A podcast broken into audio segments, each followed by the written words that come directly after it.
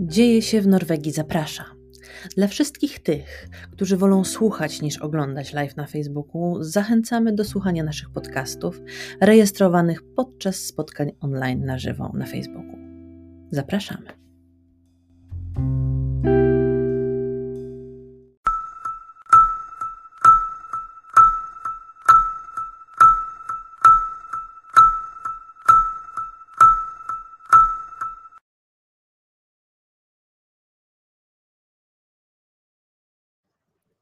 Dzień dobry. Witamy przy sobotniej południowej kawie. U nas świeci śliczne słoneczko na zachodnim wybrzeżu, a łączymy się dzisiaj e, z drugą częścią świata, czyli ze wschodnim wybrzeżem. Jest z nami Iza Wójtowicz i Anna Nguyen. Czy możecie się przedstawić, powiedzieć parę słów o sobie? Ania! E, dzień dobry, ja się nazywam Anna Nguyen, jestem psychologiem i jestem terapeutą rodzinnym. E, pracuję w BUP-ie. E, mieszkam od 11 lat w Norwegii. Od początku w Oslo? E, tak, jeszcze wcześniej zaliczyłam Islandię, więc trochę mam jeszcze doświadczeń z innego kraju skandynawskiego. Okej, okay. Iza? Przypomnij nam siebie. Dzień dobry, witam wszystkich bardzo serdecznie. Wiem, że niektórzy też odpowiadają dzień dobry po drugiej stronie, więc specjalnie do tych osób też mówię dzień dobry, dzień dobry. E, nazywam się Iza Wójtowicz, jestem pedagogiem i psychoterapeutą. E, prowadzę moją własną prywatną praktykę e, terapeutyczną w Oslo i pracuję też jako, e, już teraz jako pedagog wspierający w przedszkolu. Mieszkam, tak, mieszkam w Oslo od 12 lat. Okej. Okay. Dzisiaj będziemy sobie rozmawiać o takich tematach przy sobocie. Mm, gdzie i jak szukać pomocy dla naszych dzieci, co się dzieje, kiedy przychodzi informacja ze szkoły, że nasze dziecko zostało skierowane do. I będziemy y, odczarowywać te magiczne skróty, które wywołują w nas lęk. Zupełnie niepotrzebnie, czy bardzo potrzebnie, to się za chwilę okaże, mhm. ale mhm. warto, żeby każda mama, każdy tata i każde dziecko tak naprawdę dowiedziało się o tym, jak system norweski może wspierać dzieciaki. E, ty już nam, Ania, powiedziałaś, że pracujesz w BUP, to jest mhm. taki, e, taka ładna nazwa. Dla mnie bób to taki zielony, zielone warzywko, które się gotuje. Jest smaczne, pożywne. A czym dla ciebie jest bób? E, czym jest bób? E, bób jest, e, to jest odpowiednik naszej poradni pedagogiczo-psychologicznej. I już zaczęłam, mówiąc o PPT. BUP jest odpowiednikiem przychodni zdrowia, poradni zdrowia psychicznego, która jest w Polsce. Czyli to jest tak jakby oddział e, szpitala, oddział systemu opieki zdrowotnej w Norwegii, który zajmuje się e, zdrowiem psychicznym. Okej, okay, e. czyli mamy tutaj dentystów, mamy tutaj fastlegę, mhm. mamy tutaj szpitale mhm. i mamy tutaj BUP. To są tak. takie tak. po prostu kliniki, ośrodki zdrowia. Tak, zdrowia psychicznego. Hmm. Ale wcale nie musimy tam od razu trafiać. E, jak już się dowiedziałam z hmm. rozmowy z Wami, mamy kilka linii. Tak, e, zdecydowanie. Są e, trzy linie pomocy dla dzieci i młodzieży. Pierwsza linia to jest ta linia taka podstawowa, do której nie musisz mieć żadnego skierowania. To znaczy, możesz sam się do tej linii zwrócić o pomoc bezpośrednio. W tej linii możemy aha, jeszcze tutaj nie możemy pokazać, ale za chwilę może. E, w tej linii e, mamy na pewno to, co znajduje się w szkole, czyli to może być social leader, to może być soster, to może być rodgiver, to może być lekarz rodzinny, e, czyli fastlege, to może być jakaś pomoc w bydel, to mogą być helsestation, czyli przychodnie dla dzieci, mogą być przychodnie dla młodzieży, czyli helsestation for ungdom, to mogą być świetlice, czyli takie ungdomsklub, to mogą być e, Familie Center, czyli takie e, domy rodzinne, które są przy Bydel, gdzie możemy też sami się zgłosić. E, I to mogą być też instytucje, które są, jest tak zwany Urząd Opieki nad Rodziną, czyli Familie Wernkontur. To nie jest to samo, co Urząd do Opieki nad Dzieckiem, czyli Barne Wernkontur. Ale te dwie, obydwie te rzeczy są w pierwszej linii, gdzie możemy my się do nich zgłosić bezpośrednio, bez żadnego skierowania. Natomiast BUP, e, BUP jest w drugiej linii, to znaczy, że e, jeżeli są jakieś trudności, jakieś wyzwania, z którymi ta pierwsza linia nam nie pomogła e, wystarczająco, to wtedy możemy zostać skierowani do drugiej linii, czyli albo do BUP-u na przykład, albo do PPT. Okej, okay, czyli jest to dosyć dobrze zorganizowane. Nie musimy od razu szukać pomocy na ostatniej linii, możemy zacząć od początku. Jest jeszcze trzecia linia, która jest jeszcze bardziej wyspecjalizowana, z której ewentualnie BUP albo PPT może skierować dalej. Ale to już jest długa droga. Jasne. E, to teraz e, w jaki sposób może nam pomóc w szkole i w ogóle po co w szkole jest e, Helse Soster? Hmm. Ja mam odpowiedzieć Iza, czy ty masz tak, ochotę? Tak, ty... E, Helse Soster.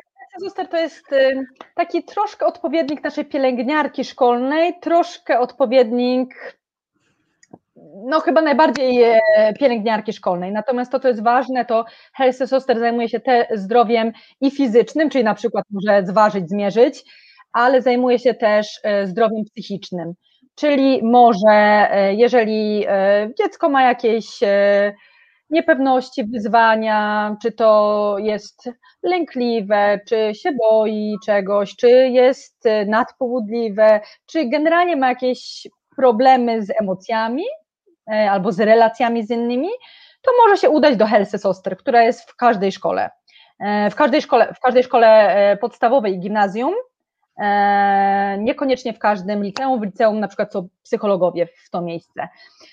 I z Helse Soster można mieć albo ustalone rozmowy na przykład raz w tygodniu, raz na dwa tygodnie, ale można też po prostu przyjść, bo dzisiaj mam kryzys i dzisiaj jest mi trudno i potrzebuję pomocy. Więc to troszeczkę Właśnie. zależy od szkoły i troszeczkę zależy, bo nie we wszystkich szkołach są każdego dnia Helsy Soster, ale, ale generalnie jest to pomoc, która jest łatwo dostępna i o tyle jest może dobra, że te Helsy Soster znają też sytuację szkolną, znają innych uczniów, znają nauczycieli, mhm. więc często jest łatwiej pomóc, bo tam się rzeczy dzieją.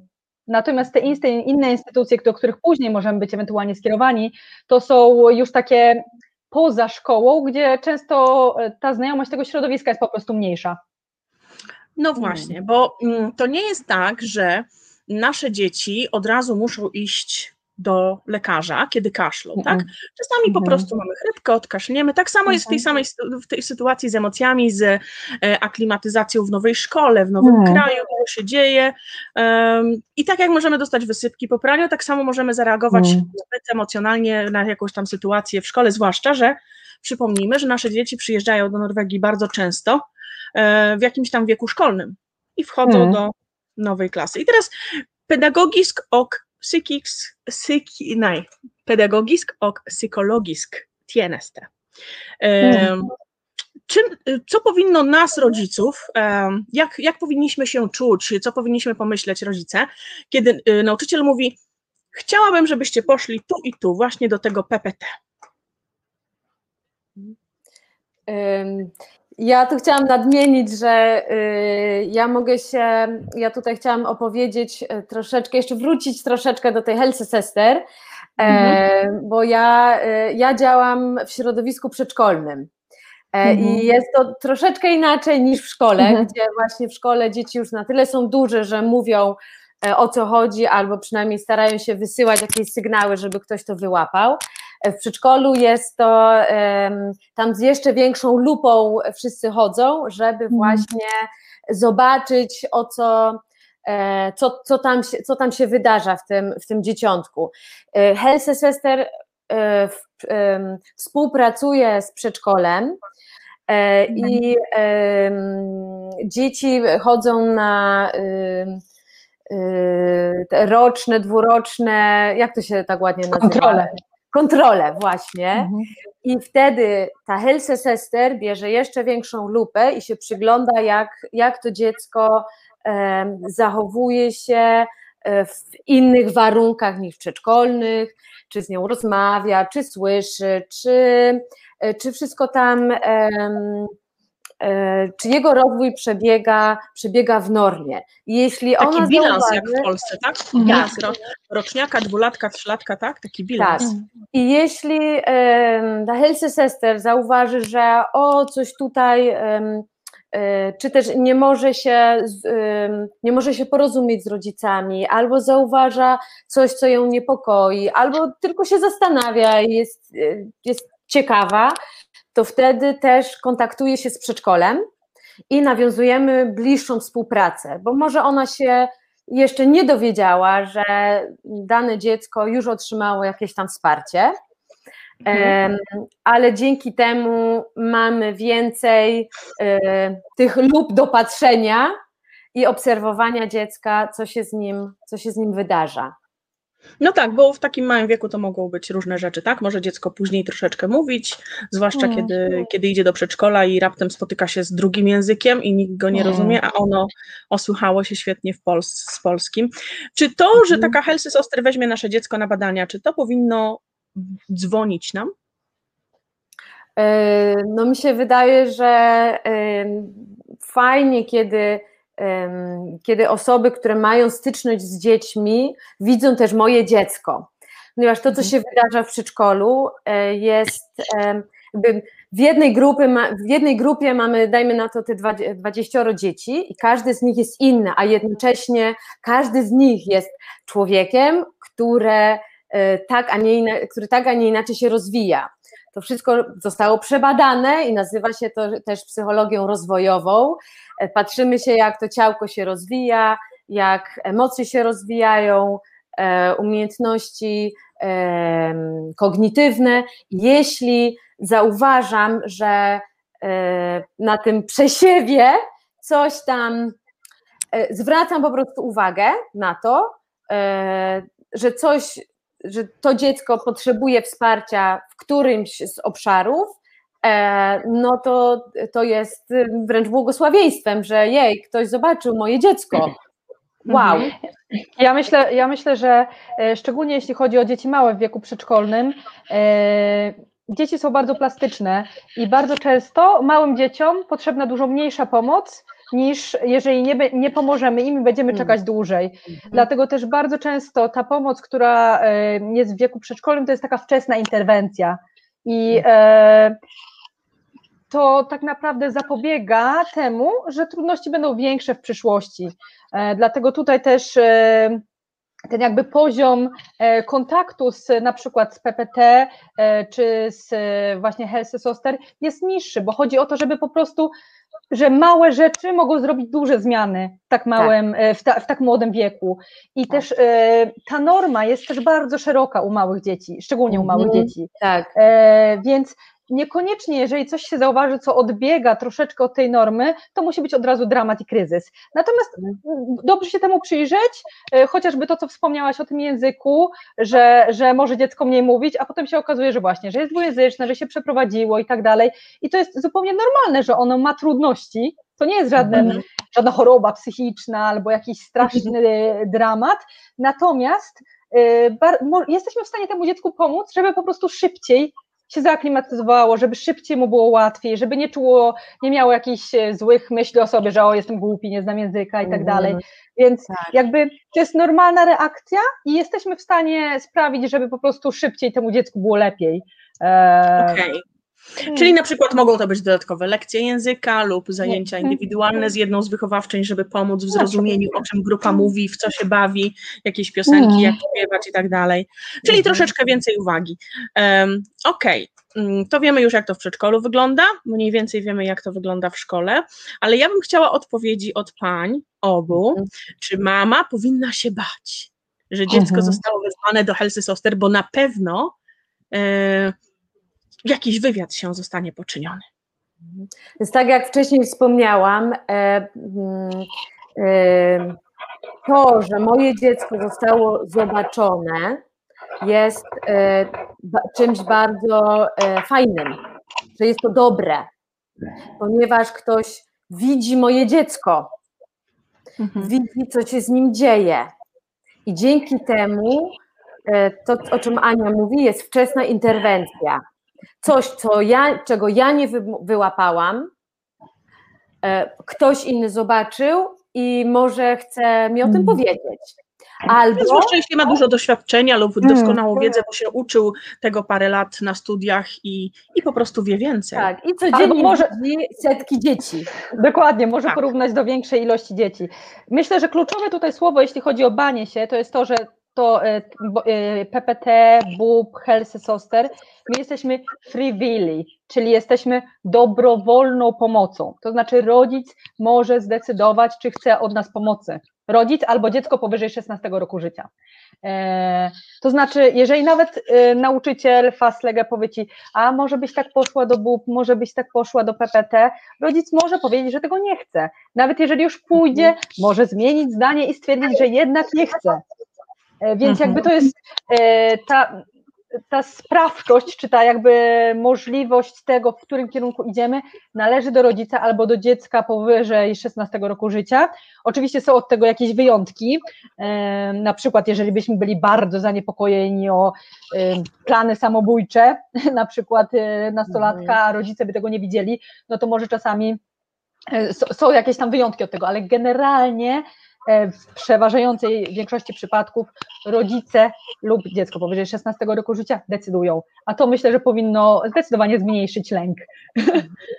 Ja tu jeszcze chciałam Jasne. też zauważyć, przepraszam, że tak się y, Ewa tam ci wcisnęłam, ale chcę zauważyć, że właśnie mm, czy rodzic powinien się bać i teraz y, ten strach, żeby rozróżnić ten strach, strach, że ja jestem rodzicem i boję się o siebie samą, mhm bo wtedy to chodzi o to, że jestem beznadziejna, zaniedbałam obowiązki e, jako mama, jako rodzic, zaraz ktoś mnie zacznie wytykać, że w ogóle się do tego nie nadaje i e, e, są różne e, mity, historie, które są w Norwegii, które wpływają na to, że ja zaczynam wątpić w siebie. Że tak, właśnie o te mity chodzi, że rzucać z pazurami. Mhm i że tak, ja dokładnie o tym zawaliłam. je. Hmm. Tak, hmm. dokładnie, dokładnie o tym i tym i tutaj chodzi o to, żebyśmy e, rozróżnili e, interwencję, bo samo słowo już potrafi wzbudzać e, hmm. bo jest to jakaś interwencja, e, od tego, że naszym dzieciom, naszym polskim dzieciom w Norwegii, które tu przyjeżdżają w różnym wieku, lub rodzą się i wychowują się w polskim domu, potem idą do norweskiego środowiska, norweskiego otoczenia, może być potrzebna pomoc, nie taka pomoc, że musimy mieć tutaj respirator i podłączać go pod mhm. sztuczne dychanie, tylko zwykła dodatkowa uwaga, lekcje może norweskiego, może spotkanie z kimś, kto rozumie, bo miał dużo doświadczenia z wielojęzycznymi dziećmi, które tu przyjechały i, i wchodzą w nowe środowisko, tak?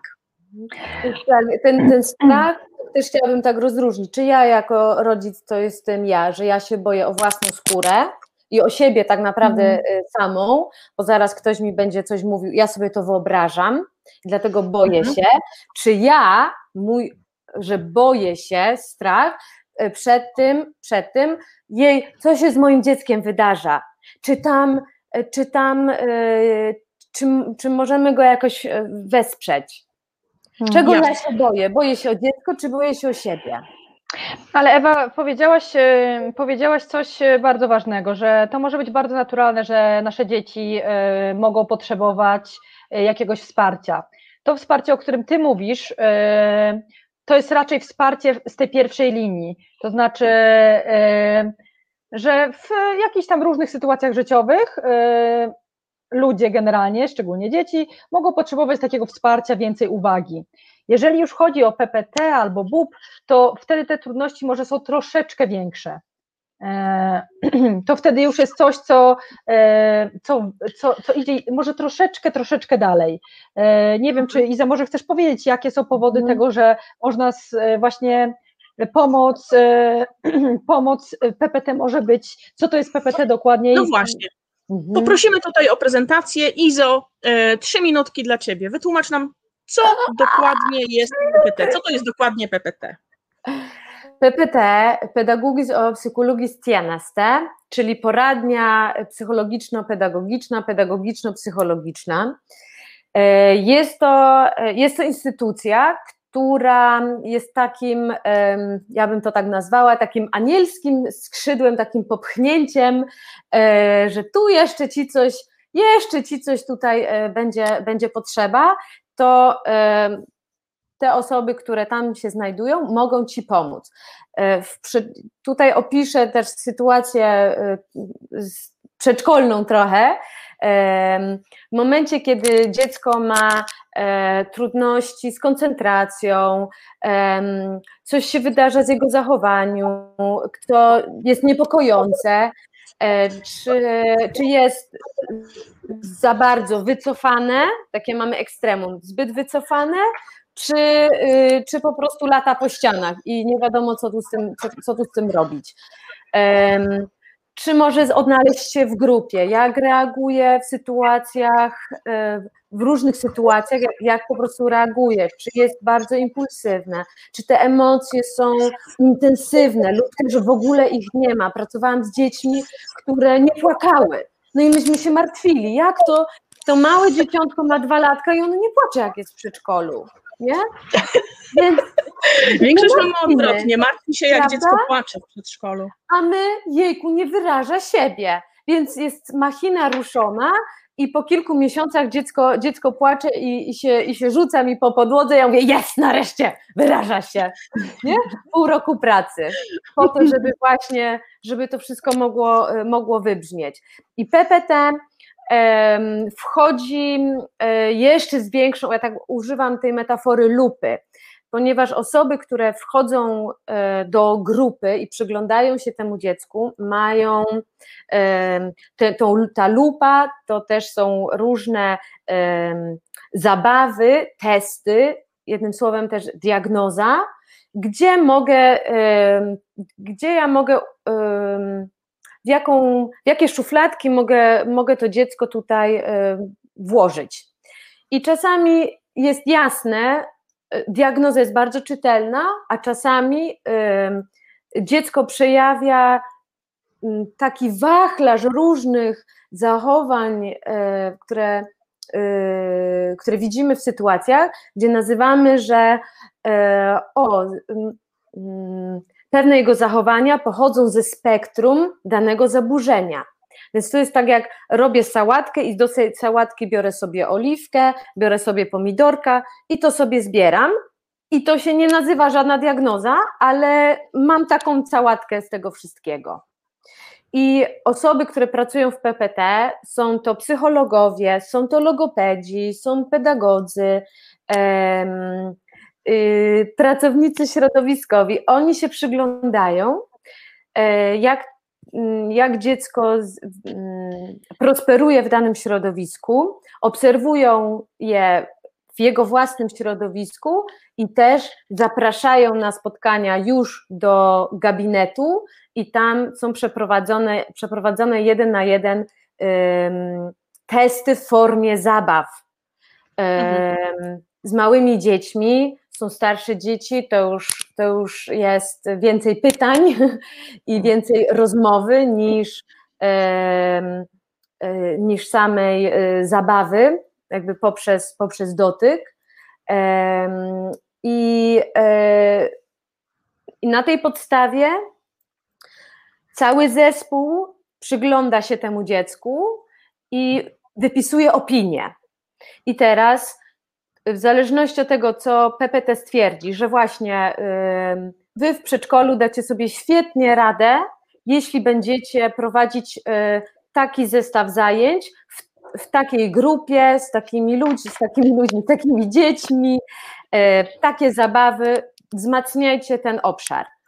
Lub y, mówi, tu musimy włączyć więcej specjalistów z, z innych obszarów z innych obszarów, z innych dziedzin. E, potrzebujemy e, fizjoterapeuty, mhm. potrzebujemy psychologa, e, więcej tej, tych lub. Mhm. lub Iza, Mhm. E, mogę tylko Ci przerwać, bo tak pomyślałam o tym, jak to wygląda w szkole, tylko żeby powiedzieć no. jedno zdanie. W szkole często PPT się koncentruje na tych trudnościach szkolnych, czyli na przykład, jeżeli w mhm. Polsce znamy to, e, to sformułowanie dysleksja, trudności z jakimś konkretnym przedmiotem, z językiem, to trudności, które są związane z takimi konkretnymi przedmiotami, że tak powiem, i samym procesem uczenia się, to jest z reguły to, mhm. co w szkole kieruje do PPT. I tak jak mówisz, muszą napisać opinię. E, w mhm. szkole przynajmniej mają obowiązek napisać taką opinię w ciągu trzech miesięcy. Ta opinia po norwesku nazywa się Saksindi Vurdering. W ciągu trzech mhm. miesięcy muszą zebrać informacje, e, właśnie tak jak mówiła Iza, spotykając się z dzieckiem, z rodziną, robiąc jakieś testy, będąc w szkole czy w przedszkolu na obserwacji, piszą takie Saksindi Vurdering i zalecają coś tam.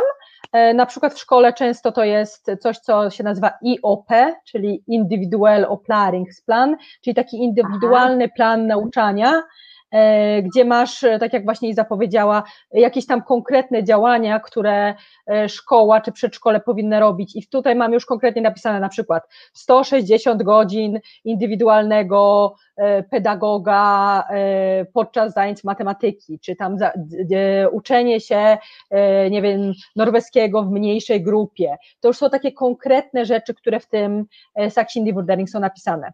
To jest, mhm. jeśli dotyczy szkoły, tak jeżeli tylko mogę rzucić cień na to. Mhm.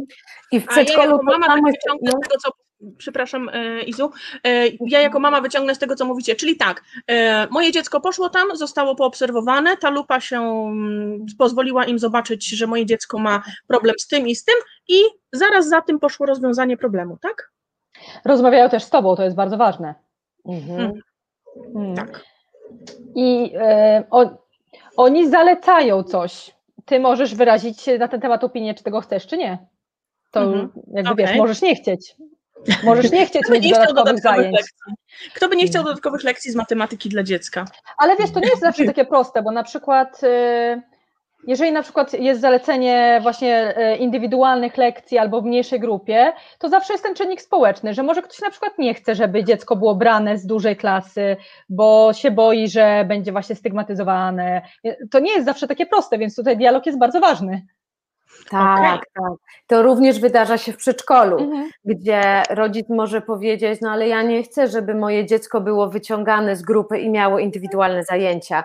Ja nie chcę, żeby ono się czuło inne, dziwne czy cokolwiek. Mhm. I teraz... To bardzo ważne, co mówicie, bo ja o tym na przykład nie mhm. pomyślałam. Myślałam o tym, że mhm. moje dziecko dostanie ekstra e, zajęcia z norweskiego lub z matematyki, z czymś sobie nie radzi. Tutaj będziemy poprawiać te, e, te niedociągnięcia i jakaś pomoc, ale faktycznie jest to ważne. A bardzo często e, już jak mówimy o takim etapie, szczególnie może od gimnazjum, ale też w podstawówce też, e, PPT i szkoła chciałaby pomóc, a dziecko nie chce. I to jest Ach. Y, kwestia hmm. motywacji, właśnie, że ono nie chce wyjść, że wszyscy widzą, że przydałaby się pomoc, że są możliwości, ale dziecko nie chce. I tutaj A można wtedy... ją po godzinach szkoły? Tu pomoc zorganizować po godzinach, po lekcjach, żeby inni nie widzieli? Yy, może być na przykład w postaci Help. Yy, no to już zależy. To, to, jest, to już jest kwestia właśnie indywidual, to jest individual opläringsplan, czyli indywidualny. Tutaj trzeba mhm. jak najbardziej starać się znaleźć coś, co jakby będzie pasowało i będzie przyjęte. Nie tylko, że mamy dobry pomysł, ale też, że to jest przyjęte i to działa, nie? Mhm. Okej, okay, czyli mama no. idąc na takie spotkanie, na taką rozmowę, przepraszam Wam, e, wchodzi i słyszy jest to i to. Mama nie pomyślała o tym, że to dziecko może się poczuć stygmatyzowane, no bo w zasadzie mamy prawo nie wiedzieć wszystkiego, co tam się dzieje, tak? My jesteśmy tu skupione na swoich rzeczach. Czy możemy przyjść i powiedzieć, wiecie co, ja przepraszam, nie wiedziałam o tym i o tym, chcielibyśmy, żebyśmy to jeszcze raz wzięli pod uwagę. To mhm. jest możliwość rozmowy z, tą, z tą instytucją? Jak najbardziej e, jest o. możliwość, natomiast najczęściej myślę, że pierwszą, e, pierwszą jakby rzeczą byłoby porozmawianie z nauczycielem, czy porozmawianie z pedagogiem w przedszkolu, bo to są, to już, to nie jest tak, że PP to przyjdzie i będzie robić te wszystkie rzeczy, tylko to są pracownicy szkoły czy przedszkola, którzy to Właśnie, robią. Tak. Więc myślę, że w pierwszej kolejności należałoby porozmawiać z nimi, żeby znaleźć jakiś praktyczny sposób na zrealizowanie tych celów, które PPT zaleca. Tak. I mama nie będzie potraktowana jako osoba, która przychodzi, jest roszczeniowa, czepia się, tylko jako osoba, która próbuje dowiedzieć się, ustalić. Myślę, że to zależy jak sformułuje. za bycia, za bycia tak. rodzicem.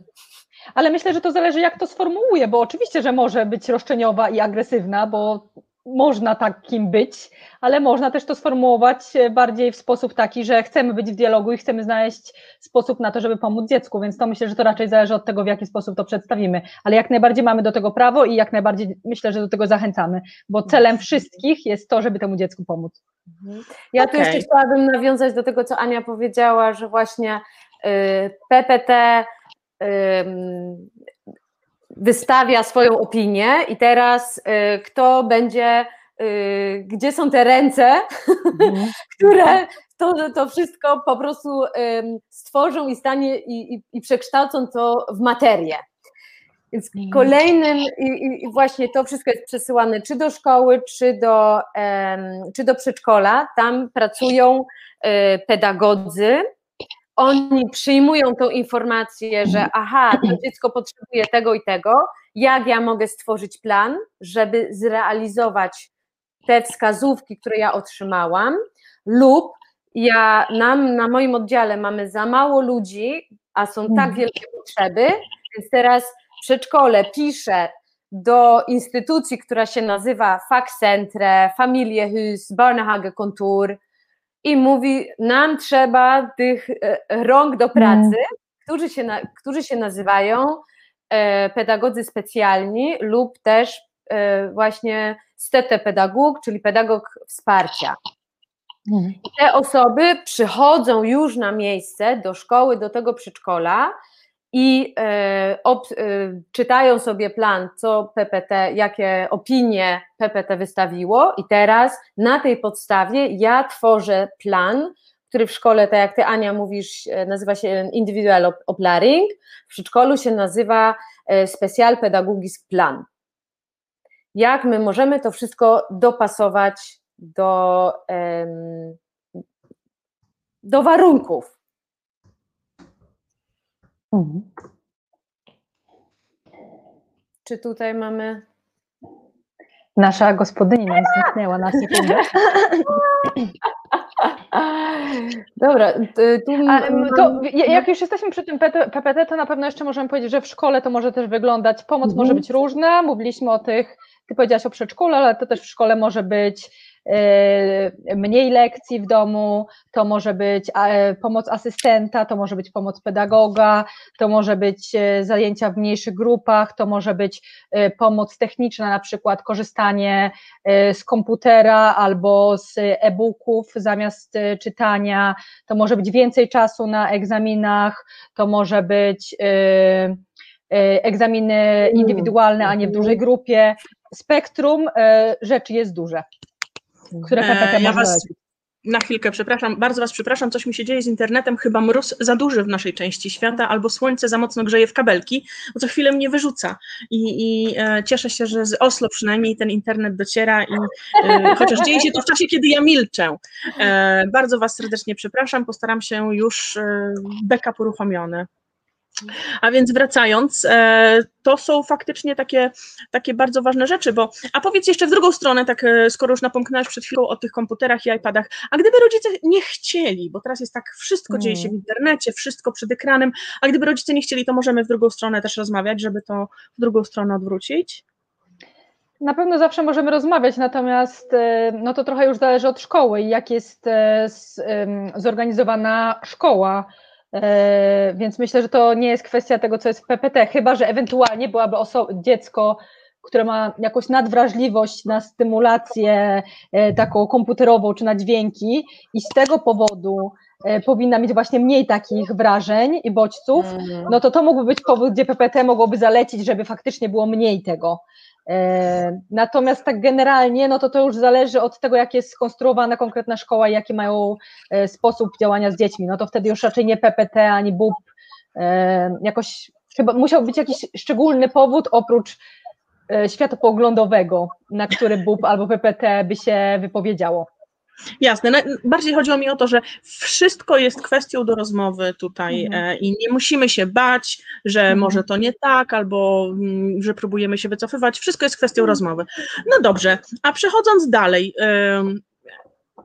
omówiliśmy już trochę o tym, jak działa pierwsza linia, jak działa druga linia, a trzecia linia to jest co? I kiedy tam się udać? Jeśli chodzi ci o BUP, bo nie wiem, pytasz teraz o BUP, jak sądzę, BUP jest też Tak. drugą linią. Druga jest linia. O! drugą linią. E, Tak, bo ta druga linia jakby jest taka e, rozgałęziona na dwie strony. Ta jedna jest Mhm. PPT, gdzie jest bardziej skoncentrowane, jeżeli możemy powiedzieć, na takich trudnościach pedagogicznych. e, Natomiast BUP to jest właśnie element systemu opieki zdrowotnej i do nas, e, do nas, mówię do nas, bo ja pracuję w WUP-ie, e, m, kieruje się osoby, które mają e, trudności. Powody mogą być bardzo różne. To mogą być zaburzenia emocjonalne, może być podejrzenie. Nie musi ktoś mieć, ale podejrzenie depresji, podejrzenie lęków, podejrzenie trudności społecznych, podejrzenie zaburzeń koncentracji, tego co my znamy jako ADHD, psychozy, zaburzenia odżywiania, e, traumy, trudności z używkami, bo myślimy też tutaj, BUP jest od 0 do 18 lat, e, więc Mhm. jakby to mogą być też takie prawie dorosłe już nasze dzieci. Em, Więc, e, więc z takimi tego typu problemami można się do nas udać. Do BUP-u trzeba mieć skierowanie od albo Fastlegę, albo e, można mieć skierowanie od prywatnego psychologa, albo można mieć skierowanie od Barneverne. E, Okej. Przepraszam, że wejdę Ci teraz w Mhm. zdanie na chwilkę tutaj. E, chcesz mi powiedzieć, że dwulatek, pięciolatek, dziesięciolatek może mieć Mhm. depresję? Może mieć depresję, aczkolwiek nieczęsto się stawia taką diagnozę. Mhm. Natomiast na pewno dwulatek albo pięciolatek może mieć jakieś wyzwania i może mieć wyzwania, które są większe niż to, co ta szeroka norma, że tak powiem, e, przyjmuje. Natomiast u tak małych dzieci bardzo często są, to są trudności, które są w relacji do kogoś. Znaczy u, u starszych dzieci też tak jest, ale e, trudności w relacji do kogoś. I to też mm, często u tak małych dzieci raczej pracuje się z tymi osobami naokoło, to znaczy z rodzicami, e, z osobami z przedszkola, bo jakby te osoby mogą pracować, natomiast dziecko jest taką, takim odbiorcą tego i przez to się zmienia. E, Ale na przykład w sytuacji podejrzenia autyzmu, e, takie symptomy podejrzenia autyzmu możemy widzieć już u dzieci, które mają pół roku, czy rok, czy dwa lata, czy trzy lata. I ta wczesna diagnoza i interwencja może być bardzo pomocna, jeśli chodzi o Mhm. przyszłość. Więc tak, są Czyli znowu mamy do czynienia z instytucją, która jest takim odpowiednikiem no, ortopedy, do którego idziemy zbadać bioderka dziecka, Tak. czy też chirurga, czy też dentysty, do którego idziemy zbadać zęby dziecka, tak? Czyli y, to jest bardzo naturalne moim zdaniem. Hmm. Pójście do takiej Eee, instytucji. Tak, e, myślę, że e, to jest może troszeczkę dalej, bo jak wiesz, jak masz problem z bioderkami albo podejrzewasz, to najpierw idziesz do swojego lekarza rodzinnego i on ci robi takie generalne badanie i mówi, no rzeczywiście, coś tutaj jest niepokojącego, wysyłamy skierowanie do ortopedy. I Mhm. tu jest tak samo. Idziesz do swojego fastlegę, mówisz na przykład, "Mm, jest y, mo, moja córka, czy, czy ta, jeżeli ta córka może sama powiedzieć, jestem trochę smutna, ciągle płaczę, nie, ma powo- nie mam powodu, żeby żyć, jestem samotna. I wtedy fastlegę myśli, hmm, okej, próbuję, czasami jest tak, że może kilka rozmów mieć z fastlegę, czasami jest tak, że właśnie zaleca Helse Soster, ale jeżeli to trwa przez jakiś czas, to myśli, okej, tu chyba jest jakiś większy problem. I wtedy mówi, proponuję, żeby wysłać skierowanie do BUP-u. Tak to wygląda. Okej. I jak on wysyła skierowanie do BUP-u, to tam opisuje sytuację, którą właśnie mama, czy tata, czy dziecko samo, jeżeli jest w stanie, opisuje.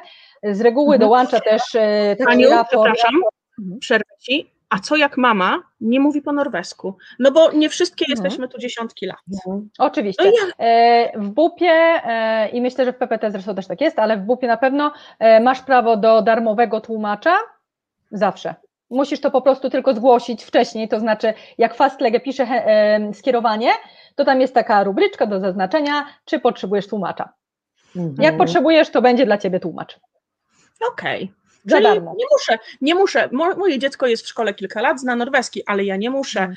No Zdecydowanie zalecałabym, e, jeżeli dziecko zna norweski, ale my nie znamy, zalecałabym i tak wziąć tłumacza, ponieważ chcemy, żeby to dziecko było dzieckiem, a nie tłumaczem. Chcemy, żeby ono mogło przyjąć tą rolę No. dziecka, a nie opiekować się rodzicem, który nie jest w stanie zrozumieć. Oczywiście czasami może być jakaś tam sytuacja wyjątkowa, ale generalnie zalecam.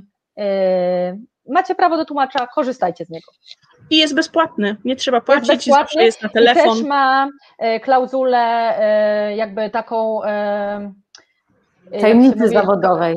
Właśnie, tajemnicy zawodowej, to znaczy też nie może, bo BUP nie może udzielać informacji innym osobom, jeżeli rodzica nie wyrazi zgody. To znaczy, BUP często współpracuje na przykład ze szkołą, z PPT, ale tylko wtedy, jeżeli rodzina, znaczy rodzice albo dziecko powyżej 16 roku życia wyrazi na to zgodę. Inaczej nie możemy nic nikomu powiedzieć. I to Jasne. samo też e, w, rodzie, w, rozmowie z rodzicami, jeżeli rodzice chcą, że chcą nam coś powiedzieć jako terapeutom, ale nie chcą, żeby dziecko o tym wiedziało, to też obowiązuje, że dziecko nie musi wszystkiego wiedzieć. I w drugą stronę, jeżeli nastolatek ma jakieś tajemnice, yy, których nie chce powiedzieć rodzicom, rodzice nie muszą wszystkiego wiedzieć. Natomiast oczywiście są od tego wyjątki, na przykład jeżeli właśnie bylibyśmy bardzo zaniepokojeni o sytuację, yy, która jest kryminalna jakaś, albo yy, duże myśli depresyjne, czy coś takiego, no to wtedy musimy, rodzice muszą o tym wiedzieć. Ale generalnie ta tajemnica obowiązuje w obydwie strony. Mhm, dokładnie. I nam jako mamom, tatą, tatą często trudno jest uszanować to, że dziecko może nie chcieć o czymś powiedzieć, ale warto, warto zatrzymać się i y, przemyśleć tą sprawę. Y, przystopować, bo tak naprawdę, słuchajcie, wszystkiego nie musimy wiedzieć, a jeżeli nasze dziecko porozmawia z pracownikiem BUP, to tak jakby mm. powiedziało we właściwym miejscu o swoim problemie. A jednocześnie to jest niezbędne, rodzice muszą czuć się pewnie, że będą wiedzieli, jeżeli coś byłoby bardzo niepokojące. I w tym momencie e, mogą się czuć pewnie, bo jeżeli będzie właśnie coś bardzo niepokojącego, to rodzice muszą dostać od pracownika o tym informację. Więc e, okay. Mhm. Ja tu chciałam się, Aniu, Ciebie zapytać, bo e, może e, słuchają nas też młodzi słuchacze, mhm. e, nasze kochane nastolatki. Mhm. Czy, e, czy mając 13 lat e, mogę pójść do BUP-u, bo wiem gdzie jest i potrafię sobie znaleźć informacje o tym i czy mój rodzic, on musi o tym wiedzieć, Aha, dobre, bardzo dobre pytanie. Mówić o tym, kiedy ja jako mhm. nastolatek sięgam po mhm. pomoc, bo nikt inny mnie tutaj nie rozumie, nie słyszy, e, mhm. ja sobie to załatwię. Bardzo dobre pytanie. E, jeżeli jesteś powyżej 16 roku życia, to jak najbardziej możesz iść sam do swojego fastlegę i powiedzieć jakaś sytuacja, poprosić o skierowanie i zaznaczyć, jeżeli chcesz, możesz zaznaczyć, że nie chcesz, żeby twoi rodzice byli o tym poinformowani. Ale musisz mieć e, skończone 13 lat. Je, jeżeli masz powyżej 16 lat, to nie ma, to jakby to jest e, dość proste, że tak powiem. Mhm. Jeżeli jesteś młodszy, mhm. powyżej 12-13 roku życia, e, to sytuacja jest troszeczkę bardziej skomplikowana, ponieważ rodzice nadal mają obowiązek opiekowania się tobą. W związku z tym rodzice z reguły, jeżeli z nimi mieszkasz, muszą zostać poinformowani, a przynajmniej jedno z nich, jeżeli mieszkasz jednym z nich, o tym, że chodzisz do BUP-u, natomiast mogą wiedzieć bardzo mało, mogą wiedzieć bardzo, bardzo mało natomiast na temat tego, dlaczego, po co mhm. i tak dalej. Więc tutaj no ale jednak, jeżeli jesteś tak mały, że, że wiesz, że y, ktoś musi się tobą opiekować y, i takie jest prawo, to muszą, przynajmniej jeden z nich musi zostać poinformowany o tym, że do nas przychodzisz. Hmm. Natomiast Jasne. absolutnie nie musisz znać detali, jeżeli Aha. tego nie chcesz. Oczywiście. Natomiast y, ważne też, żeby naszym dzieciakom powiedzieć, że to, to jest normalne, bo nawet my dorośli mhm. czasami korzystamy z pomocy psychologa, prawda? Mhm. E, w, każdemu się wydaje, jak do nas, znaczy nie każdemu, ale wielu osobom, jak do nas przychodzi, wydaje się, że e, to jest e, takie właśnie wyjątkowe i może trochę straszne albo niepewne na początku. Natomiast w każdej klasie jest jedno, dwójka, trójka dzieci, które chodzą do BUP-u. Oni po prostu o tym nie wiedzą nawzajem. E, ponieważ mamy tajemnicę zawodową i one nie mogą o tym wiedzieć. Znaczy niektórzy oczywiście masz prawo ty sam o tym powiedzieć komuś mhm. innemu, ale większość e, tego nie mówi i nie wie, że uczennica, e, koleżanka obok też chodzi do bupu, tylko we wtorki. I akurat się spotkały raz może na, na, przy wejściu do naszego budynku, natomiast mogło, może chodzą tam już pół roku. W każdej klasie jest co najmniej kilka dzieci, które z bardzo różnych powodów mogą do nas przychodzić tak. i Niektórzy przychodzą, e, bo tak to wygląda u nas, że najpierw jest coś, co my nazywamy e, diagnozą, e, to znaczy zbieramy informacje i to może być informacje i od rodziców, ze szkoły, jeżeli możemy, czy z przedszkola, idziemy na obserwacje, czasami robimy jakieś testy, czasami robimy badanie lekarskie, bo pracują u nas też lekarze i psychiatrzy. Zbieramy informacje, żeby wiedzieć jakby jak, jak rozumiemy ten problem, dajemy informację zwrotną do rodziny, czy do dziecka i rodziny, okej, okay, tutaj w tym momencie wydaje nam się, że, że masz depresję i, i oferujemy taką i taką pomoc. I pomoc może być bardzo różna, to może być terapia indywidualna, to może być terapia całej rodziny, to może być bardziej rozmowy z rodzicami, to może być e, e, pomoc szkole i nauczycielom w szkole, to mogą być też leki, chociaż u dzieci są one dużo rzadsze niż u rodziców. I przypominam tutaj, bo wiem, że to jest lęk wielu rodziców, to rodzice decydują, czy chcemy leki, czy nie dla naszego dziecka. Do, do 16 roku życia, potem dziecko decyduje samo i nawet jeżeli, pomiędzy 12 a 16 roku życia słucha się dziecka, to znaczy jeżeli rodzice na przykład by nie chcieli, a dziecko by bardzo chciało, no to wtedy jakby jest tutaj pewien dialog e, przy takiej okay. decyzji, ale generalnie to jest rodzina, która decyduje o tym, czy e, decydujecie na leki, czy nie. To nie, nie jesteśmy my. To jest bardzo ważne, żeby o tym mhm. wiedzieć. Hmm. Jasne. E, tak na chwilkę... Mhm. Chciałam okay, pytanie do Ani, e, ponieważ kiedy ja kiedy pracowałam jako e, pedleder w przedszkolu i miałam byłam takim detektywem, nie wiedziałam, mm. potrzebowałam rady i ja pamiętam, że dzwoniłam też anonimowo do BUP-u, mm. przedstawiając mm. case i opowiadając, co się wydarza e, z dzieckiem i że potrzebuję więcej informacji i co ja, hmm. jak mogę to dziecko e, obserwować. I wiem, że to było możliwe. Czy rodzice mogą też zadzwonić właśnie anonimowo, e, czy też nie? Tu raczej bym powiedziała, że, radził, że radziłabym raczej skontaktować się na przykład z Helse Soster, bo one mają bardzo dużo wiedzy i, e, i to jest jakby taka pierwsza linia pomocy. I myślę sobie, że czasami jest tak, że na przykład jakiś nastolatek właśnie, czy tam dziecko chodzi, czy spotyka się z Helse Soster i po jakimś czasie oni razem stwierdzają, ale to jest za mało potrzebujemy bardziej fachowej pomocy i wtedy oni mogą skierować do BUP-u. E, więc myślę sobie, że taką e, raczej nie ma, dlatego to jest właśnie ta druga linia, że nie ma takiego bezpośredniego kontaktu, tylko raczej to idzie albo przez Health Soster, albo przez Fastlegę. Okay. Natomiast jest coś takiego, co się nazywa e, tak jakby ostry dyżur psychologiczny, E, gdzie akut, akut Jelp, czy Ojeblikeli Jelp e, po norwesku, Aha. gdzie e, albo bezpośrednio dziecko nastolatek może się skontaktować, albo rodzice, albo pracownicy szkoły na przykład, mogą się skontaktować z BUP-em, gdzie jest podejrzenie jakiejś sytuacji, która jest bardzo nagła, czyli nagle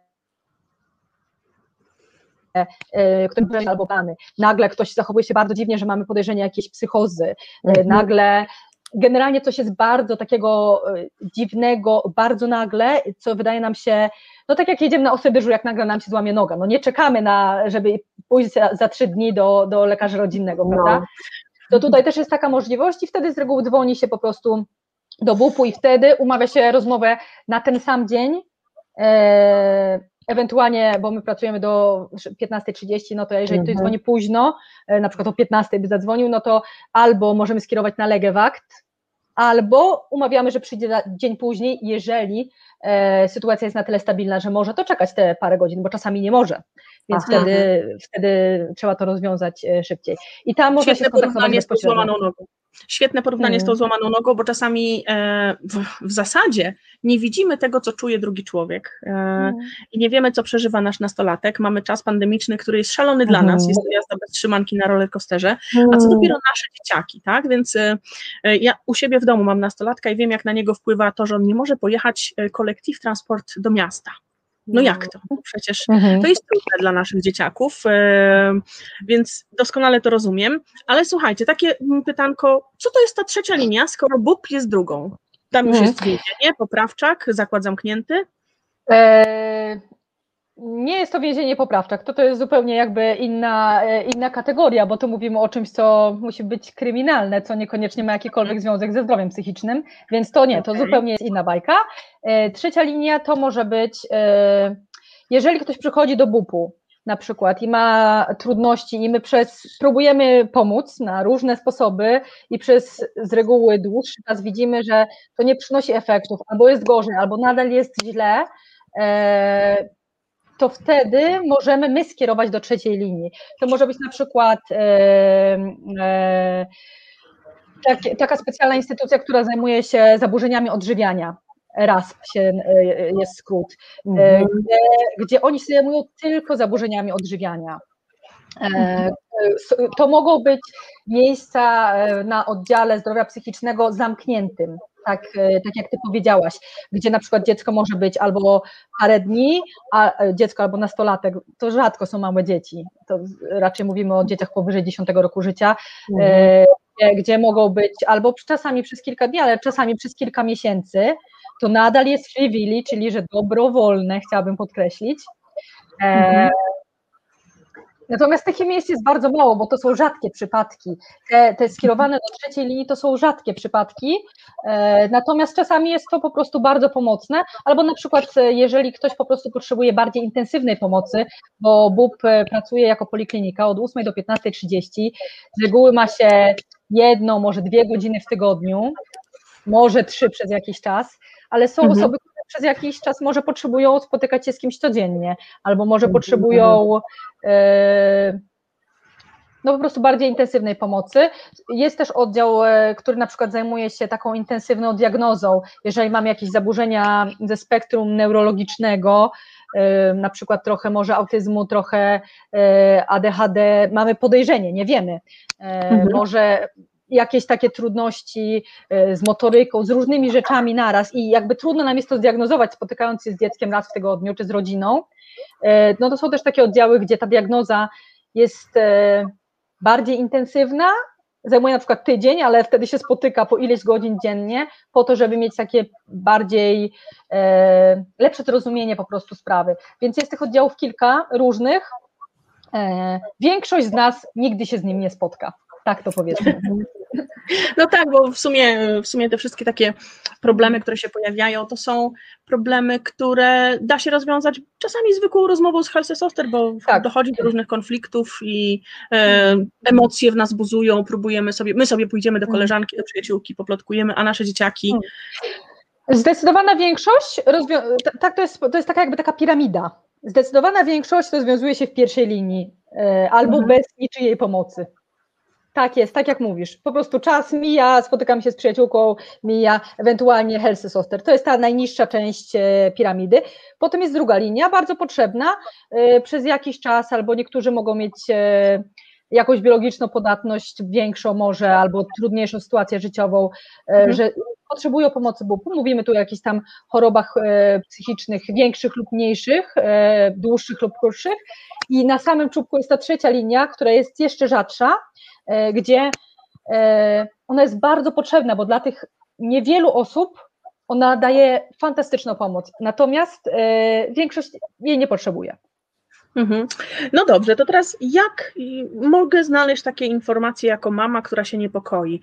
Co powinnam zrobić? Moje dziecko przychodzi ze szkoły, z przedszkola, powiedzmy sobie, że ma, jedno ma 5 lat, 4 latka, a drugie ma powiedzmy 13 lat, 14, żeby był taki już bardziej rozwinięty nastolatek. No i przychodzą mi te dzieci, e, jedno beczy w przedszkolu, że nie chce wracać do domu, rano beczy, że nie chce zostać w przedszkolu, nastolatek przychodzi i mówi, nie, to wszystko jest głupie, nie będę tego robił, ja już nie mam siły, ja już jestem wyczerpana. Gdzie, co mam zrobić pierwsze? Bo ja się zaczynam rozkładać, moje dzieci są już rozłożone, mm. one nie chcą wychodzić z domu, są apatyczne. Gdzie mam znaleźć jakąś mhm. pomoc? Gdzie zacząć?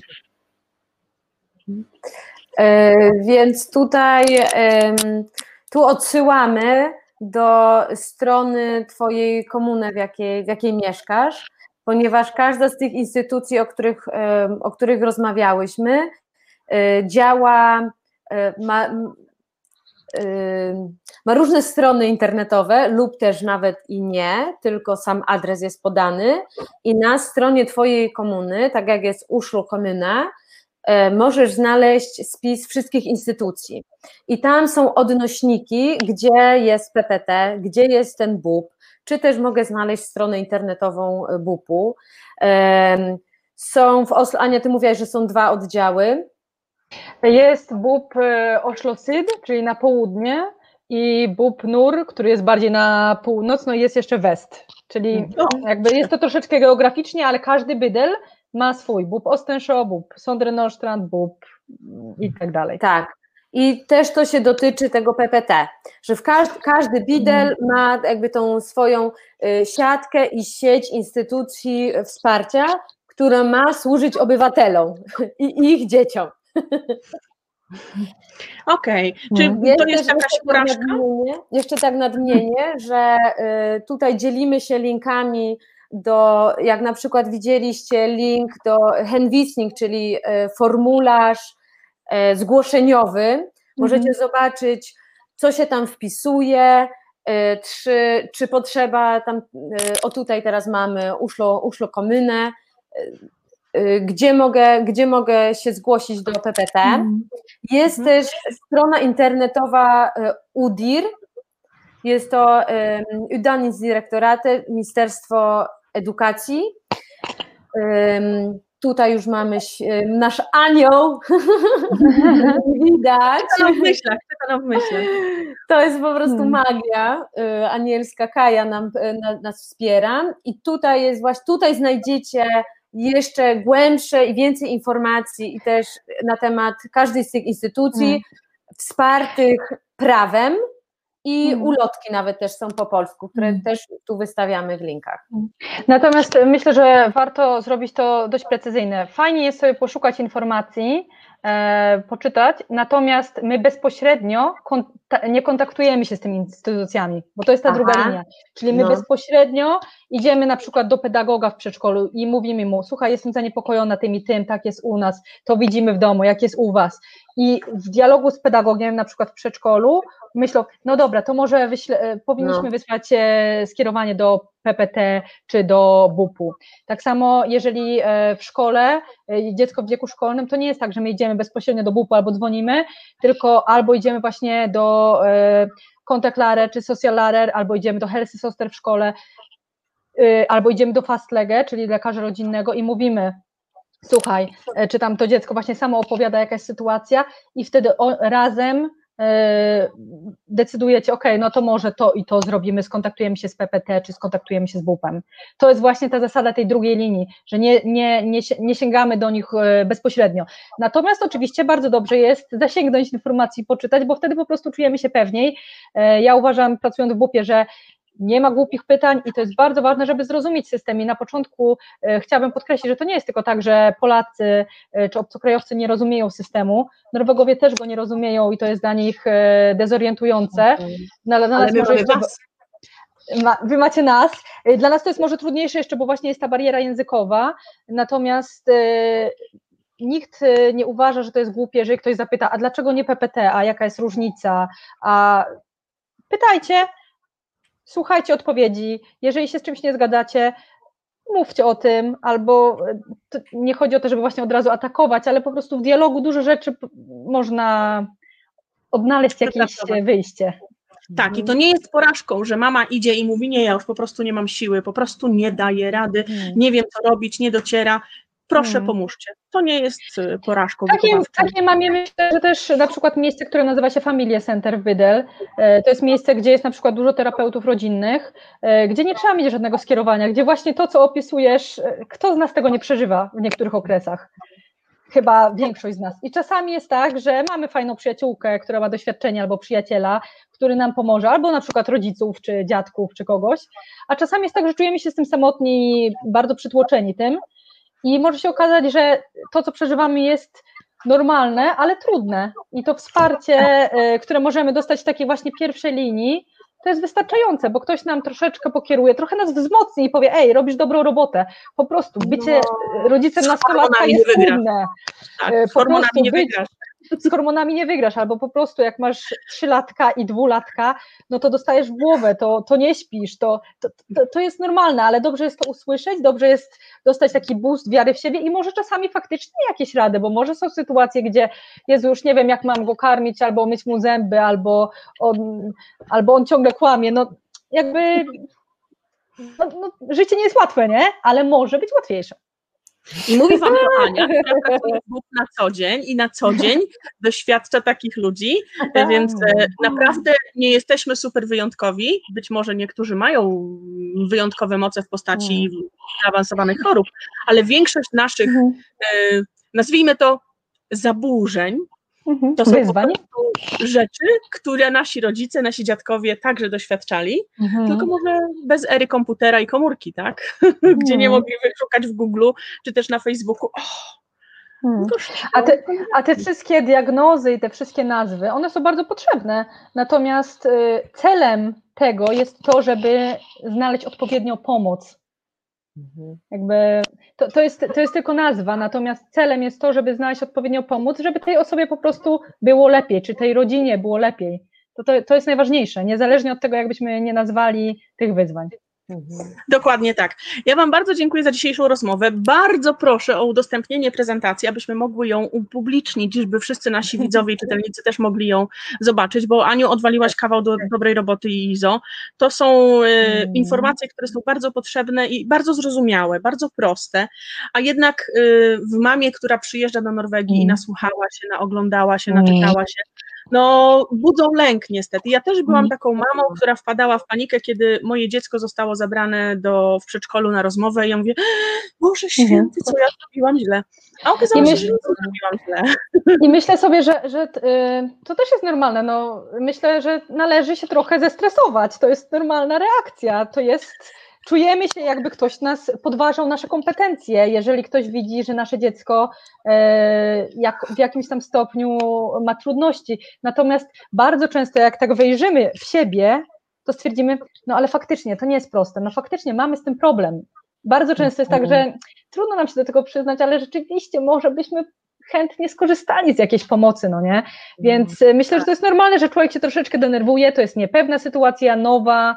E, nie trzeba też tego lęku zabijać w sobie, tylko niech on, niech on nas nie obezwładni, bo tak jak Iza powiedziała, celem powinno być to, żeby ten lęk nie był tak duży, żebyśmy nie mogli pomóc naszemu dziecku. Niech Dokładnie. będzie e, kierunkiem. Mhm. Tak, tak, Tak, bo strach jest Pięknie informacji, a same przyjeżdżamy tutaj i zaczynamy nowe życie w nowym miejscu, w nowym kraju i nie potrafimy znaleźć masła w szafie z, z w chłodziarce, tak? Więc hello, nasze dzieci też mają takie problemy. No, może przesadziłam, ale mi zajęło chwilę. Mm. Tak, tak, tak. No, jesteśmy tylko ludźmi. E, bardzo, bardzo, bardzo Wam dziękuję za dzisiejszą rozmowę. Przepraszam jeszcze raz za moje kłopoty techniczne. E, to się nazywa właśnie Jeme Kuntur. E, nie zawsze warto.